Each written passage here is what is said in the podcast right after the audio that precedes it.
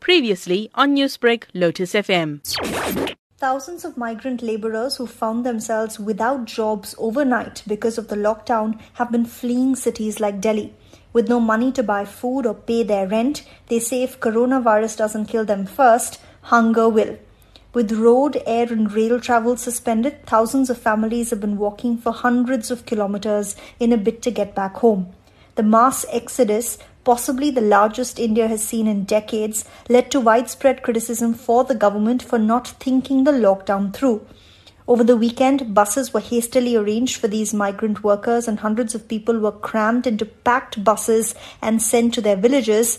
Now, the government says everyone who's tried to leave Delhi has violated the lockdown, and that state governments must make arrangements for those still stranded at Delhi's borders. Also, everyone who's managed to reach their village must now be quarantined for 14 days. But experts warn that the fleeing laborers may have already taken the virus back to their villages to areas that have inadequate healthcare facilities. Neha Poonia, SABC News, New Delhi.